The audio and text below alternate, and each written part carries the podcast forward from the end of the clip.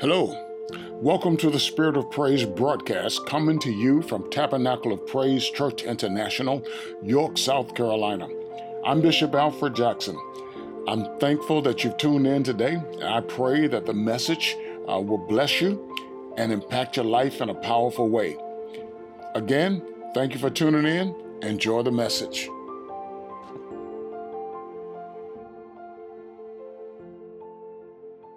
The promise keeper. Yeah, he's a burden bearer. That's just who he is. We give him glory we give him honor and give him praise today. Amen. Thank you, Lord. Before we go into the word uh, this morning, just uh, one quick thing I would like to share. Um, the Lord has just been, I have been burdened, and I'm sensing it's the Lord that has just been laying this on my heart uh, as we as we continue to, to move further uh, into this year in ministry, uh, you know, going back on the mission field has been one thing that is, has been weighing heavily on my heart. And on Thursday, uh, the Lord confirms, confirmed some things to me, uh, and I've made a decision uh, through prayer and consultation that, that I'm going to go back out on the mission field uh, this month. I'll be going to Liberia, and I desire your prayers uh, as I prepare and plan to travel. Amen. I desire your prayers and your support. So if you want to sow into into uh, this mission, uh, you can do so uh, through our website, uh, topraise.org, uh, designated for the Liberia mission. If you do that, you can give to me directly, or you can do Cash App. If those of you who have my Cash App, you can send funds directly to me. So be in prayer. I know that this pandemic is not over, uh, but the harvest is, is, is, is, ripe. The fields are white, they're ready uh, for the harvest. And it's time to trust God. Um, actually, before I made this decision, uh, the Lord gave me this message uh, that that I'm going to preach to you today. So I don't, I think that, that all of this is a part of the Lord's leading and directing. So in the book of Acts, chapter 8, verses 1 through 4, and Saul was there given approval to his death, Stephen's death. On that day, a great persecution broke out against the church at Jerusalem and all except the apostles were scattered throughout Judea and Samaria. Godly men buried Stephen and mourned deeply for him. But Saul began to destroy the church. Going from house to house, he dragged off men and women and put them in prison. Those who had been scattered preached the word wherever they went. Amen. Those who have been scattered preached the word wherever they went. I want to talk about pushing past distractions and excuses. Pushing past distractions and excuses. Heavenly Father, thank you for this preaching moment. Thank you, Lord God, for your word that you sent to us. Thank you that when your word goes forth, it does not return to you void but it accomplishes all that you desire. Thank you that you prosper your word in the things that you sent your word to. So thank you for sending your word to us today. Thank you for what your word will accomplish in our lives. Grant me a fresh anointing of your spirit so that I will preach under your anointing. Grant me the ability to preach with clarity, thoroughness, communicate effectively. Grant us all the anointing to hear and receive so that yokes will be destroyed and burdens removed.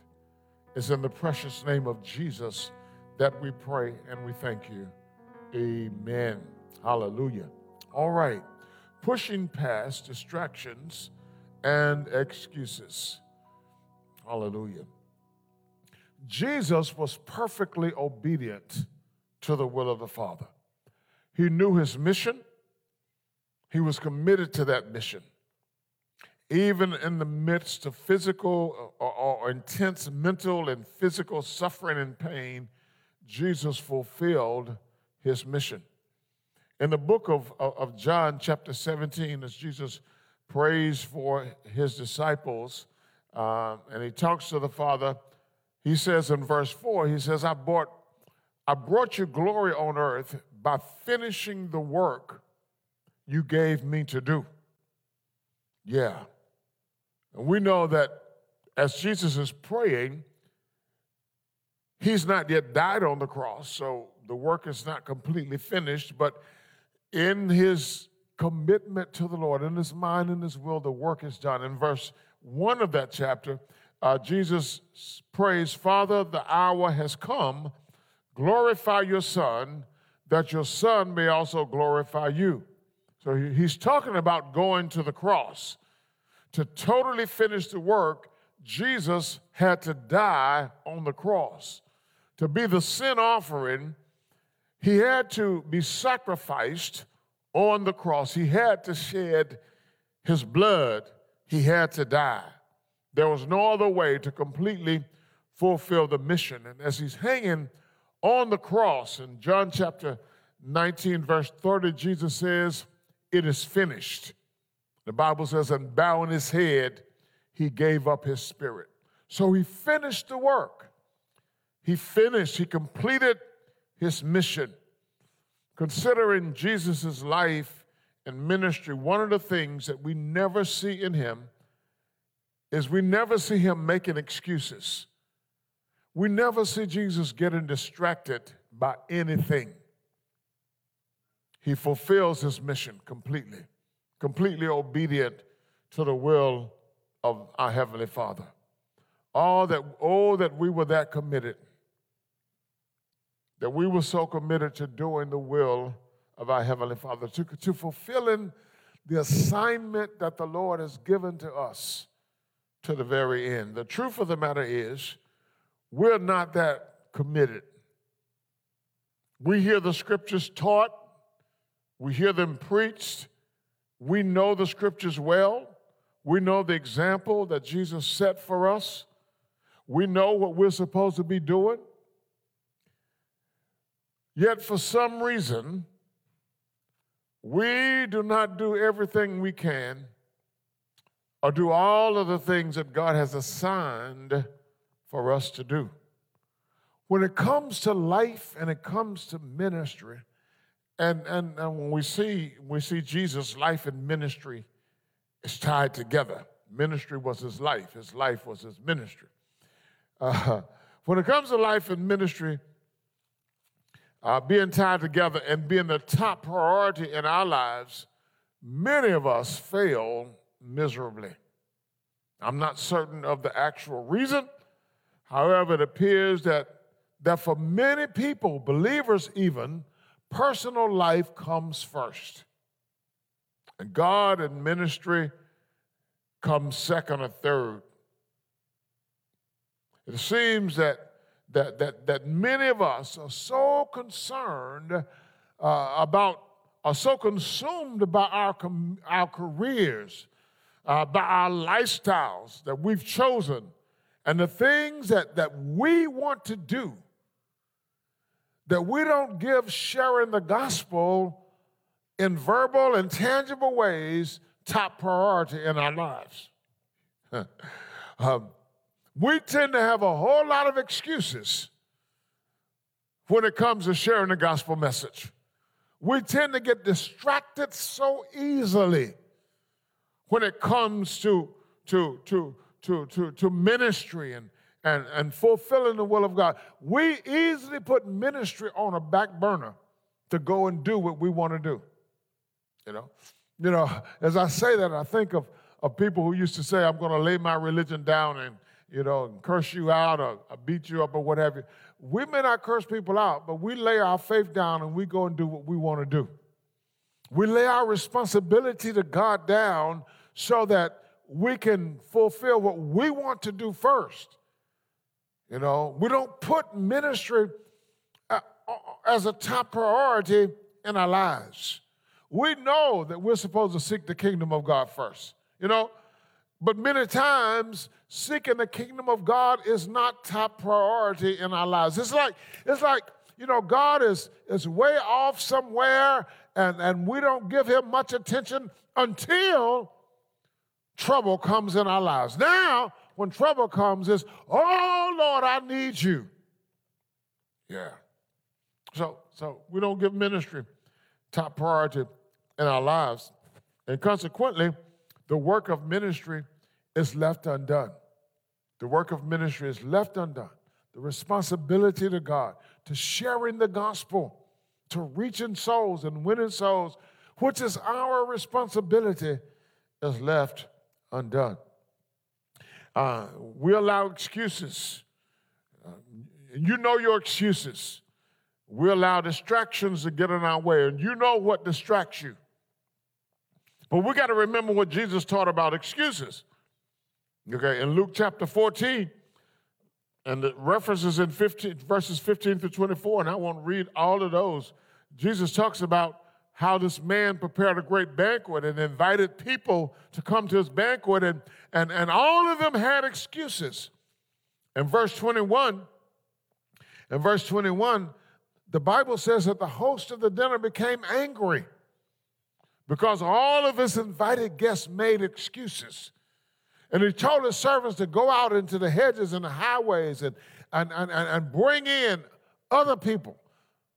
And when the servant came back and said, I've done that and there's still room, he said, Go get the sick, the lame, all of these, that my house may be full. And when I read that, I read that again this morning, the Lord impressed in my spirit how God is not going to wait for us to do his will. God will bring in those that he wants, those that he will even have to prepare, those that society might, might, might, might push to the side to get his will done. God will replace us. I don't know about you, but I don't want to be replaced. I don't want to be replaced by the Lord. I don't want someone else doing what it is my responsibility to do. Because if I'm pushed to the outside because of my excuses or because of my uh, distractions that have, that have come in my life, then I am the one who's on the losing end. I don't want to be replaced. Jesus doesn't accept excuses. He doesn't accept excuses from us when it comes to doing the will of God, when it comes to proclaiming the gospel message. God, Jesus is looking for faithful workers to send into the, into the harvest field. In our text, in our text for today, we see where persecution, great persecution, had arisen against the church severe persecution. When I say great, I don't mean in a wonderful way, but severe persecution uh, had arisen against the church. It, it happened immediately after Stephen's death. And Stephen had been stoned to death. He didn't just lay down and die. You know, read the account, okay? Saul, Saul spearheaded that persecution. He was the ringleader. The Bible describes it like this in chapter 8, verse 1 of Acts, the Bible says, And Saul approved of their killing him. The King James says, uh, uh, an NIV says, consented to his death. Okay, so so Saul was a, a, Pharisee of Pharisees. He was a part of the Sanhedrin, and and and, and more than likely, and he uh, he consented. He approved of this mob killing Stephen. And then, without any break, any hesitation, any pause in the wording, the Bible says, on that day, that very same day, a great persecution broke out against the church in Jerusalem, and all except uh, the apostles were scattered throughout Judea and Samaria. Now, the fact that the apostles weren't persecuted is not a part of this message today, but, but this was considered the, the, the synagogue of the freedmen, the, the Hellenistic people, and it was against the Greek speaking Jews that this persecution broke out against. So the apostles were Jewish and they were still attending the synagogue and what have you. So they didn't, they didn't appear to be a threat at this moment. But these Greek speaking people, these Hellenists, these people that were part of the synagogue that Stephen was a part of, this is who this persecution broke out against. And then the Bible says, Godly men buried Stephen and mourned deeply for him. Verse 3 says, But Saul began to destroy the church. He began to destroy the church. The New King James, King James records it like this He made havoc of the church. And the Revised Standard Version says, He ravaged the church. Saul ravaged the church. The Greek word there uh, is the word manio. It is, a, it is an expression that that gives that, that is used to describe wild beasts attacking and tearing their prey. All right, like a lion or a bear or leopards, tearing raw flesh. That was the type of thing that was happening there. And that's why the Bible says severe persecution broke out against the church. Saul was ravishing the church of the Lord Jesus Christ. Severe persecution of the Christians. People were thrown into prison. People had to leave their homes, driven from their homes. And the point that, that, that I wanted us, that the Lord impressed upon me uh, as it relates to pushing past distractions and excusion, I mean, uh, and excuses, excuse me, is that in verse 4, the Bible says, Therefore, those who were scattered went everywhere preaching the word. Didn't say they stopped, okay? They could have used persecution that was being leveled at them as a reason to stop. It could have been their excuse for not proclaiming the word anymore. They could have been distracted by Stephen being killed. You know what happens if if, if, if somebody suddenly gets killed, people stop doing everything that they're doing. They run and watch if they're in that group. If you were gathered in a, in a congregation this morning and, and, and, and, and the preaching was going on and someone had a heart attack and died, people would take their attention away from the preaching and put it on that person who had a heart attack. You say, oh, Bishop, but that's a natural response. Yeah, it is natural, but we're supposed to be supernatural beings. Amen. We're not supposed to operate in the natural. And, and I think we, we miss this sometimes. Anyway, these people did not allow this persecution. They didn't allow the death of Stephen. They did not allow Saul making havoc of the church to distract them, or they did not allow the fact that they had to leave their homes, lose, leave their possessions, maybe leave their jobs and their families to, do, to, to stop them in any way from proclaiming the gospel of the Lord Jesus Christ. They pushed beyond distractions and possible excuses to do the work of ministry. Saints of God, the time is now. The time is now for us to move beyond excuses. What excuses have you been making? Hmm. The time is now for us to move beyond distractions. What has been distracting you? And maybe this pandemic is a great distraction. What has been distracting you? Maybe people getting sick and dying is a great distraction. What has been distracting you? Maybe your fear is a great distraction. What has been distracting you?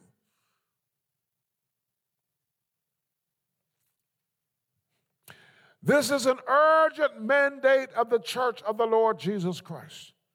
The time is now. We have to push beyond our excuses and our distractions and engage the work of ministry. The time is now, saints. I can't, I can't stop. I can't, I can't stop proclaiming what our Lord told us in John chapter 4, this, verse 35, the second part of that verse. He says, I tell you, open your eyes, look at the field, at the fields. They are ripe for harvest. They're right. we are still coming in contact with people every day. Those of us who have access to social media still have access to thousands of people every day. I don't know how many friends you have on Facebook, but I have over 2,500 that say they're my friends. I don't know all of them, you know. The friend is a loose word that people use. Amen. But I have access to them. I have access to Twitter. I have access to websites. I have access to blogs. Many of you have access to Snapchat and and and and and and and and, uh, and, and, and, and WhatsApp and, and, and, and other social media platforms. You have access. What are you doing with the access that you have? The time is now the time is now for us to push beyond our excuses. We don't have excuses anymore. Yeah. We see this. We see this in this text that the Lord has given us. So, so I want to talk about these, these conclusions that we can draw, amen, to help us push beyond, uh, push past distractions and excuses so that we can really engage in the spreading of the gospel of the Lord Jesus Christ. And it is the spreading of the gospel of Jesus Christ that is most important. I think sometimes we think we have to make people believe. We don't have to make people believe. We got to preach the gospel. That's what we have to do. We have to be faithful in proclaiming the gospel of Jesus Christ. First of all, when we look at these people, we can see when we look at the early believers and even looking at Jesus Christ, but looking at these individuals, amen, we see that it was that commitment to the Lord Jesus Christ that enabled them to push past distractions and excuses. Stephen was stoned to death because of his commitment to the Lord Jesus Christ. The Christians were persecuted, dragged from their houses, uh, and thrown into prison because of their commitment to the Lord Jesus Christ. They fled their homes, they fled their hometown, they fled Jerusalem, and they continued to preach the gospel because of their commitment to the Lord Jesus Christ. The Bible says throughout, they were scattered throughout the region of Judea and Samaria. And it was because of their commitment to the Lord Jesus Christ. By the same token, Stephen's death didn't distract them. Stephen's death did not give them an excuse to stop proclaiming the gospel. Yes, they might have been killed too, but they didn't stop proclaiming the gospel. The raging and the ravaging of the church by Paul, by Saul, did not distract them or did not give them an excuse to stop proclaiming the gospel being thrown into prison did not distract them, did not give them an excuse to stop proclaiming the gospel. Being scattered abroad didn't give them an excuse to stop proclaiming the gospel of Jesus Christ. They were committed to the Lord Jesus Christ, sold out to Him. Now, you know, as I say that, remember that Jesus is the gospel. His message is the gospel. So if I'm committed to him, I'm committed to his message, and I'm committed to doing what he has called me to do. Listen to what Jesus said in John chapter 12, verses 25 to 26. Jesus says, Anyone who loves their life will lose it. Wow. While anyone who hates their life in this world will keep it for eternal life. Whoever serves me must follow me, and where I am, my servant also will be. My Father will honor the one who serves me. So, Jesus is saying, if you if you're going to follow me, you're going to do what I did. You're going to be where I am. Amen. Jesus was Jesus is the gospel. Jesus proclaimed his message. He gives us that same assignment. And if we are his followers, we're going to do what he told us to do. Now, that's a qualifying, that, that, that is a, a, a, a statement to, to make us think. It's a divided statement because we say we follow Jesus, but we're following Jesus, are we doing what he told us to do? If we're following him, we're where he is. Hallelujah. Amen. These people followed Jesus. Even in proclaiming the gospel, they were following Jesus. They followed Jesus in being persecuted for righteousness' sake. Wasn't Jesus persecuted? They followed Jesus even in death. Didn't Jesus die? Nothing stopped them from, from proclaiming the gospel. Saints of God, today we need to check out our commitment level. Yeah, we're some of us are committed to coming to church. Some of us are committed to paying our tithes. Some of us are committed to even trying to live right. But how many of us are committed to proclaiming this gospel message? It's even time out for people saying, I don't know what to say. Because if you if you know Jesus as your Savior and your Lord, if you've been sitting under the teaching of the gospel, you know what to say. If you don't, if you think you don't know what to say, then you've been distracted. You're making excuses. The second thing I noticed that the Lord showed me in this passage of scripture is that it was their courage that enabled them to push past distractions and excuses to proclaim the gospel of the kingdom. Verse 2. Verse 2.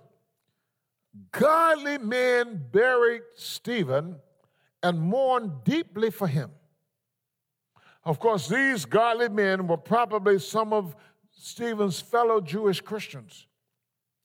Uh, uh, why, why is this important? Well, you know, Stephen was stoned to death for being accused of being a blasphemer. Okay?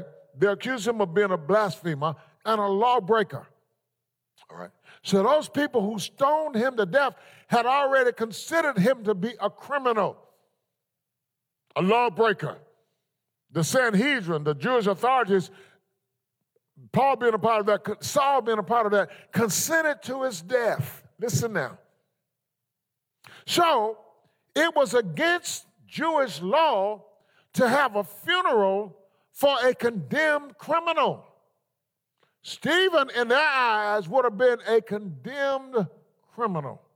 But these men, these godly men, these devout men, took his body and buried him anyway. Courage, courage. You can remember Joseph of Arimathea took Jesus' body, buried his body. Jesus was a condemned criminal in their eyes courage. It took courage. Okay? The Hebrew word, one of the Hebrew words for courage is hazak. It means to show oneself strong. Okay? Another word is ruah, which is spirit, uh, a libab, which is heart. And another one is amak, to be quick or alert. And it, it exhibits the basic attitude, listen now, it exhibits the basic attitude from which courage flows. Courage is therefore a quality of the mind and can only be seen in its manifestations. I don't know that you're a courageous, a courageous person until it manifests in your life. You don't know that I'm courageous until it manifests in my life. I can talk about courage all day long, but until there is a situation that I'm presented with where I stand up and I show myself strong, you don't know that I have courage. Hmm. In Hebrews chapter 13, verse 6, there's another word for courage. And I think the word in the in the in the in the Greek uh, uh, is thario. It means and and and, and it means to to uh, uh, to be confident, to be hopeful, to be of good courage. So in Hebrews chapter 13, verse 6, the word of God says, So we say with confidence, listen now, we say with confidence, the Lord is my helper. I will not be afraid. What can mortals do to me?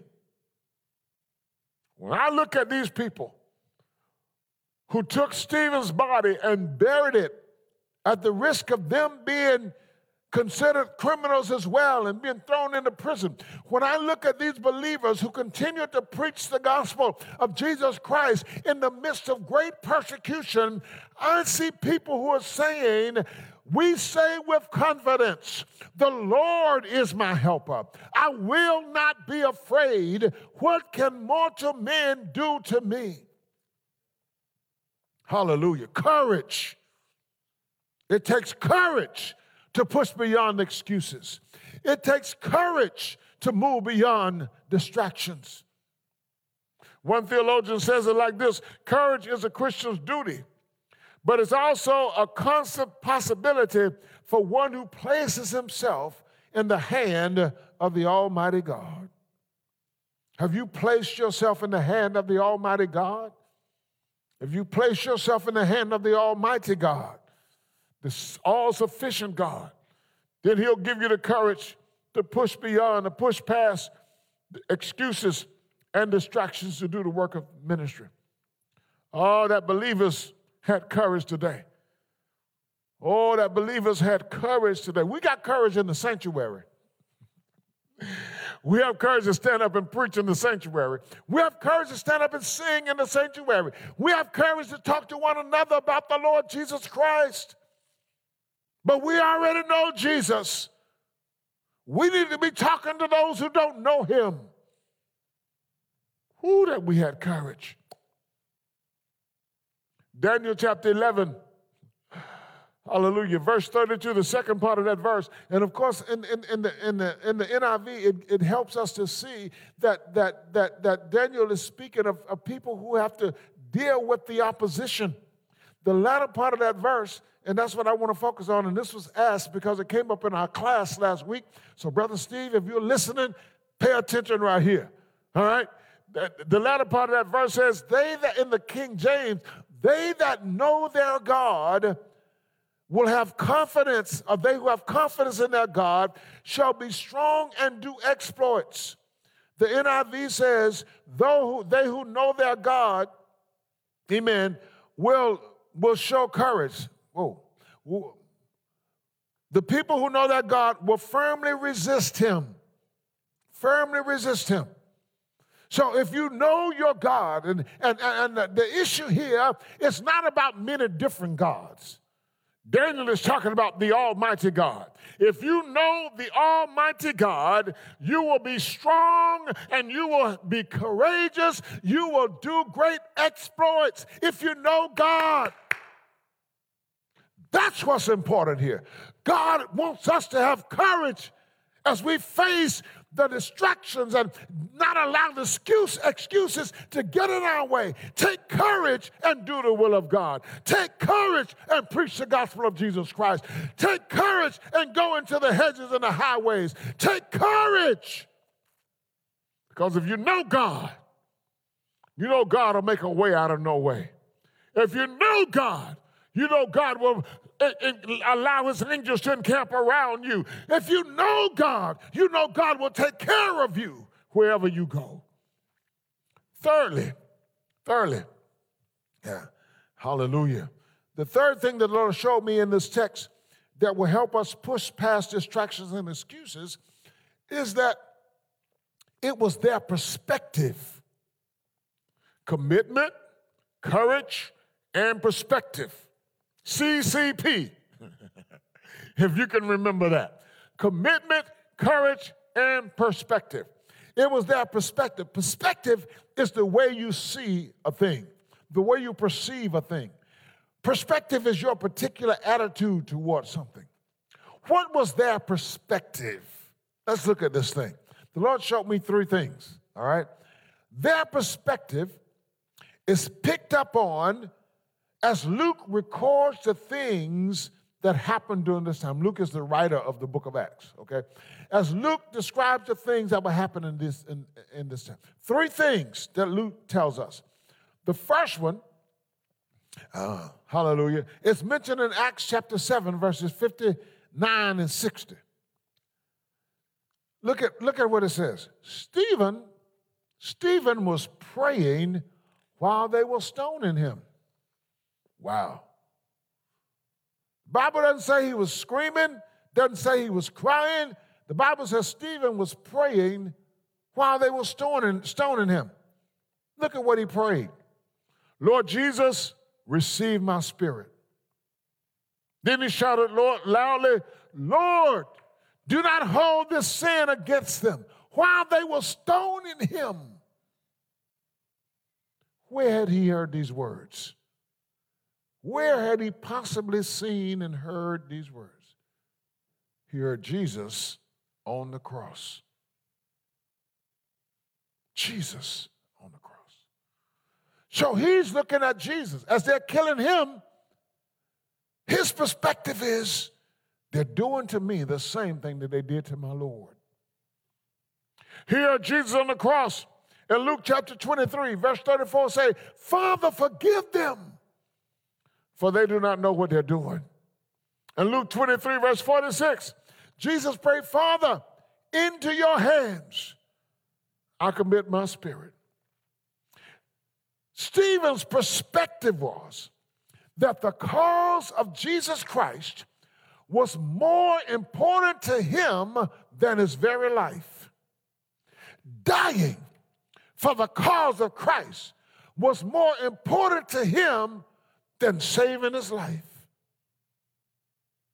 I love the testimony of the victorious Christians, the victorious saints, past, present, and future. Uh, in that victory over Satan, that's referenced in Revelation chapter 12, verse 11. The Bible says they triumphed over him by the blood of the Lamb and the word of their testimony.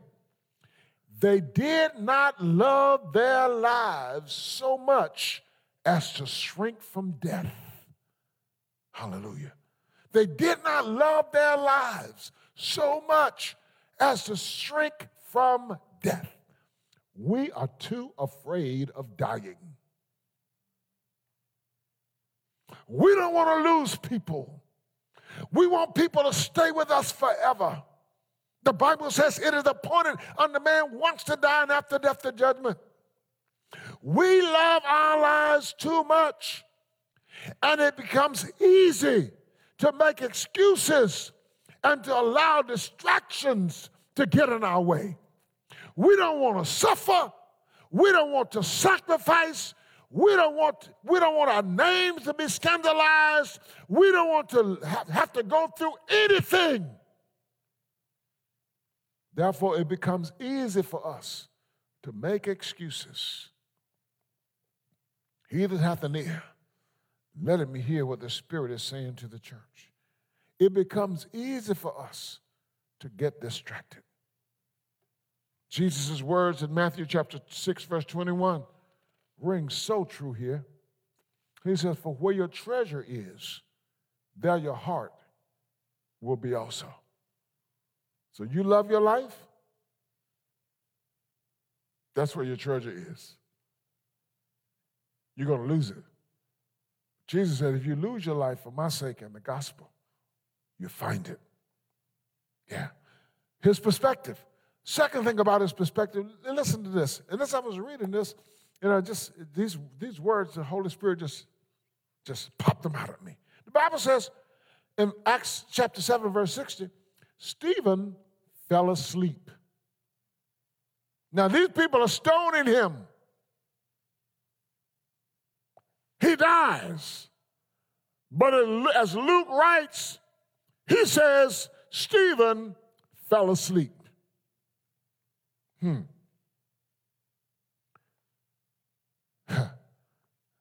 when you when you do the study and, and, and, and understand early Christian thought, early Christians often use the concept of sleep for death. Sometimes we hear people, older people say when someone died in the Lord, they fell asleep. Yeah. But we don't hear that a lot. We hear, he died, she died. Okay?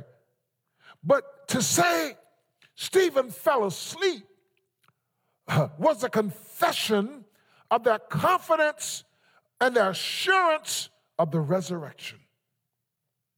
Death was a dark end, a dark, dreaded end. Sleep is just a repose until the time of waking up. What a perspective. Stephen fell asleep. Huh. It was easier to think of the transition from life to life as one was falling asleep as opposed to one dying. Okay? Their perspective was not that of an end, but it was that of a new beginning. Bible says flesh and blood cannot et- inherit eternal life. We've got to transition from this body to the next body to inherit eternal life. And eternal life is what we're really, really looking for because we didn't know, we know that we didn't come here to stay. Jesus said, In my Father's house of many mansions, if it were not so, I would have told you, I go to prepare a place for you that where I am, there you may be also. I want to go where Jesus is. Do you want to go where Jesus is? I want to be where Jesus is.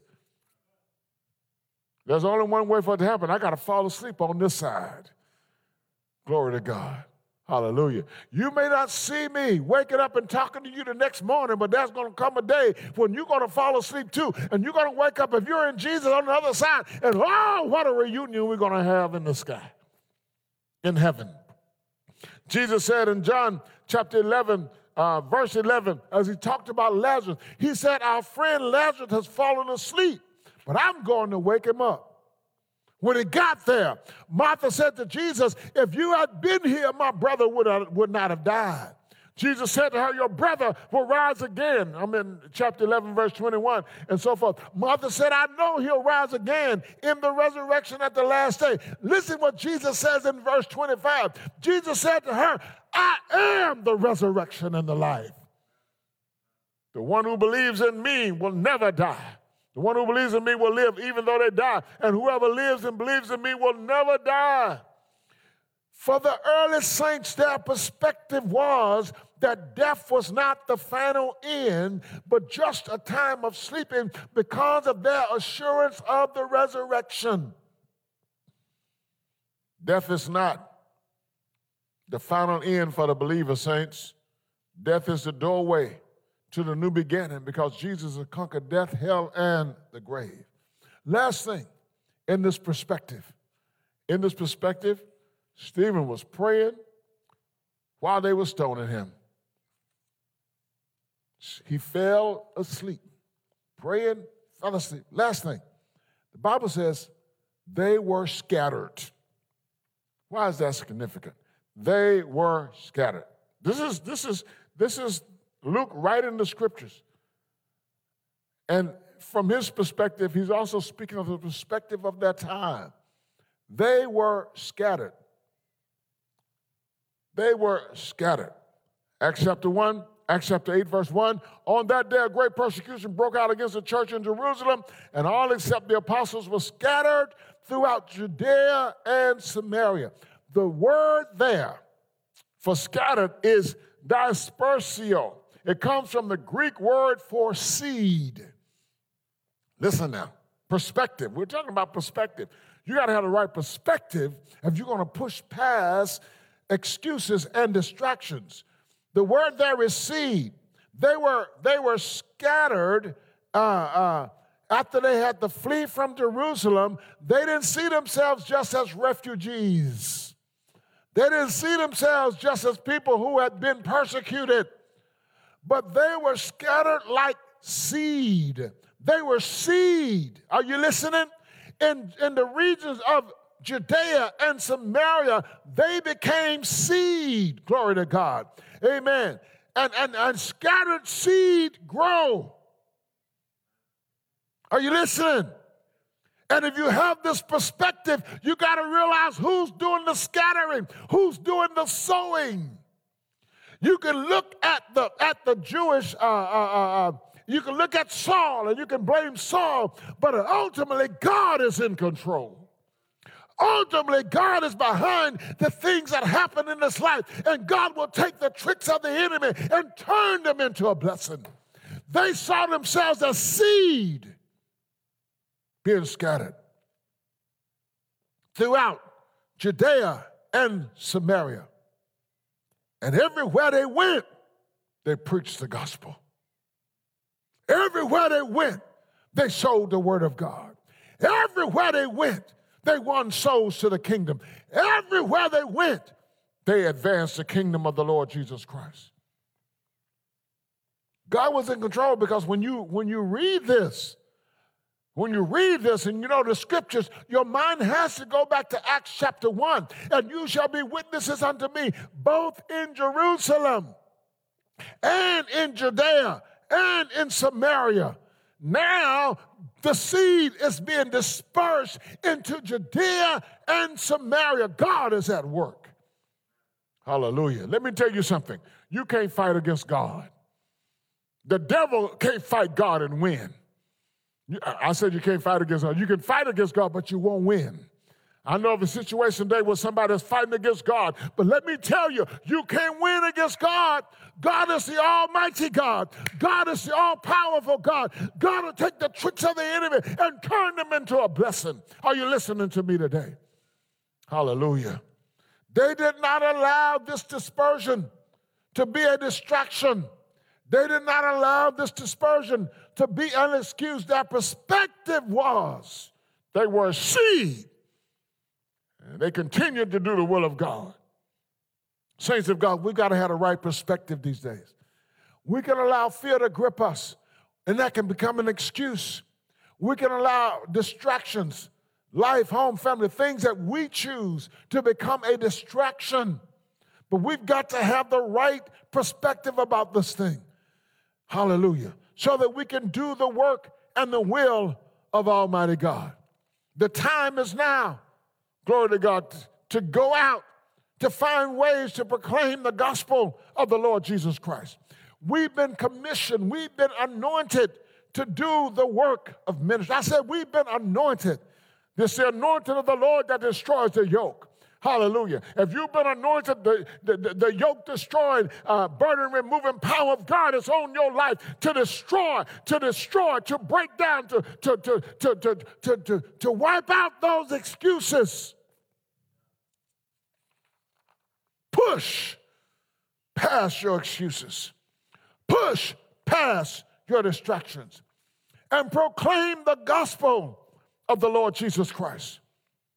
Proclaim it preach it, teach it, live it, and then God will do the rest.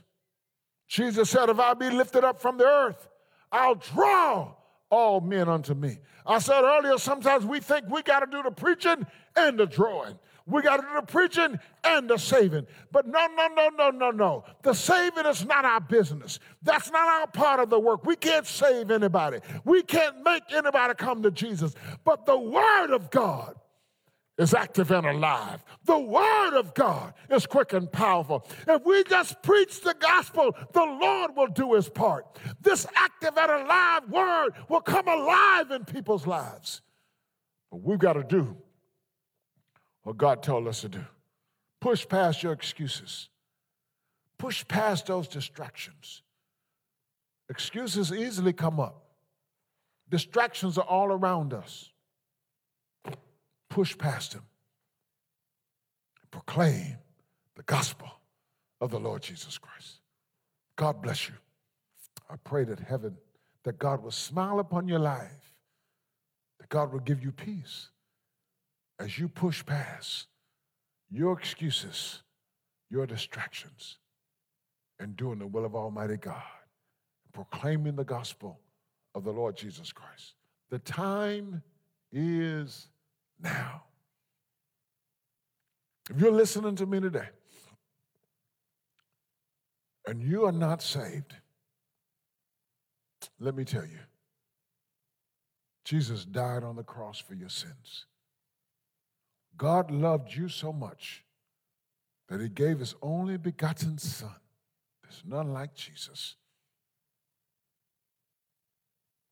He is God in the beginning.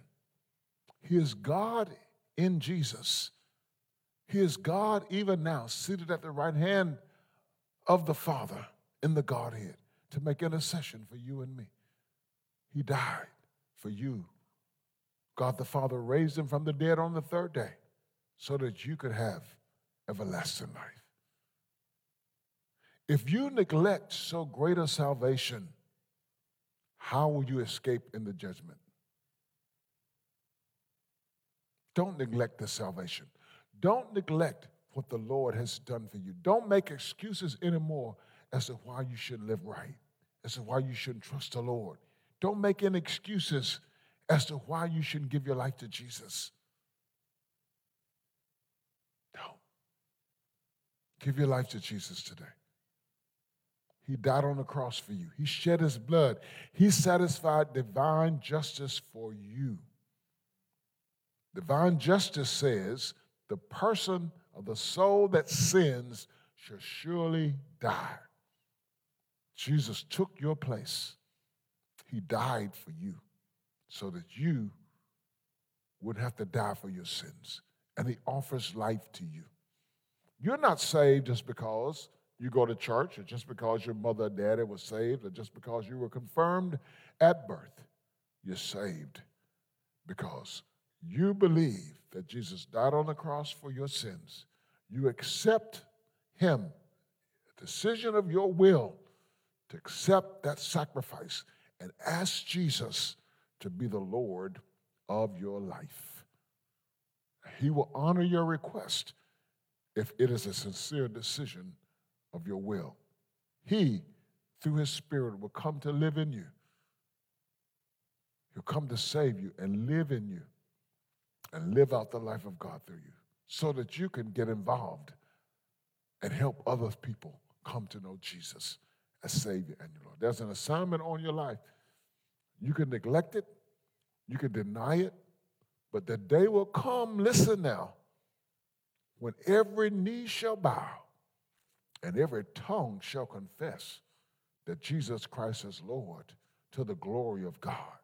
The only problem is, only issue is that in that day, you will not have time. It will not be the right time it will not be the right place, it will not be the right order of things for you to accept him.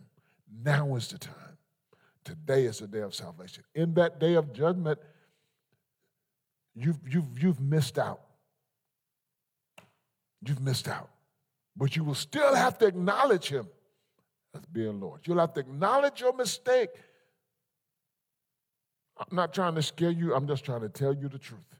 So if you are not saved today, give your life to Jesus. If your children are not saved, witness to them, share Jesus with them, pray with them, lead them to accept Jesus as their Savior and their Lord. I want to pray with you right now. If this is your will, if this is your desire to be saved, pray this prayer along with me. Lord Jesus, I am a sinner. I cannot save myself. But I believe that you died on the cross, paid the price that I deserve to pay because of my sin. Thank you, Lord Jesus. Now, Lord Jesus, come into my life. Be my Savior.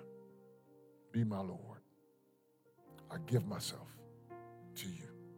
And I receive you now as my Savior and my Lord. Thank you for saving me. Amen.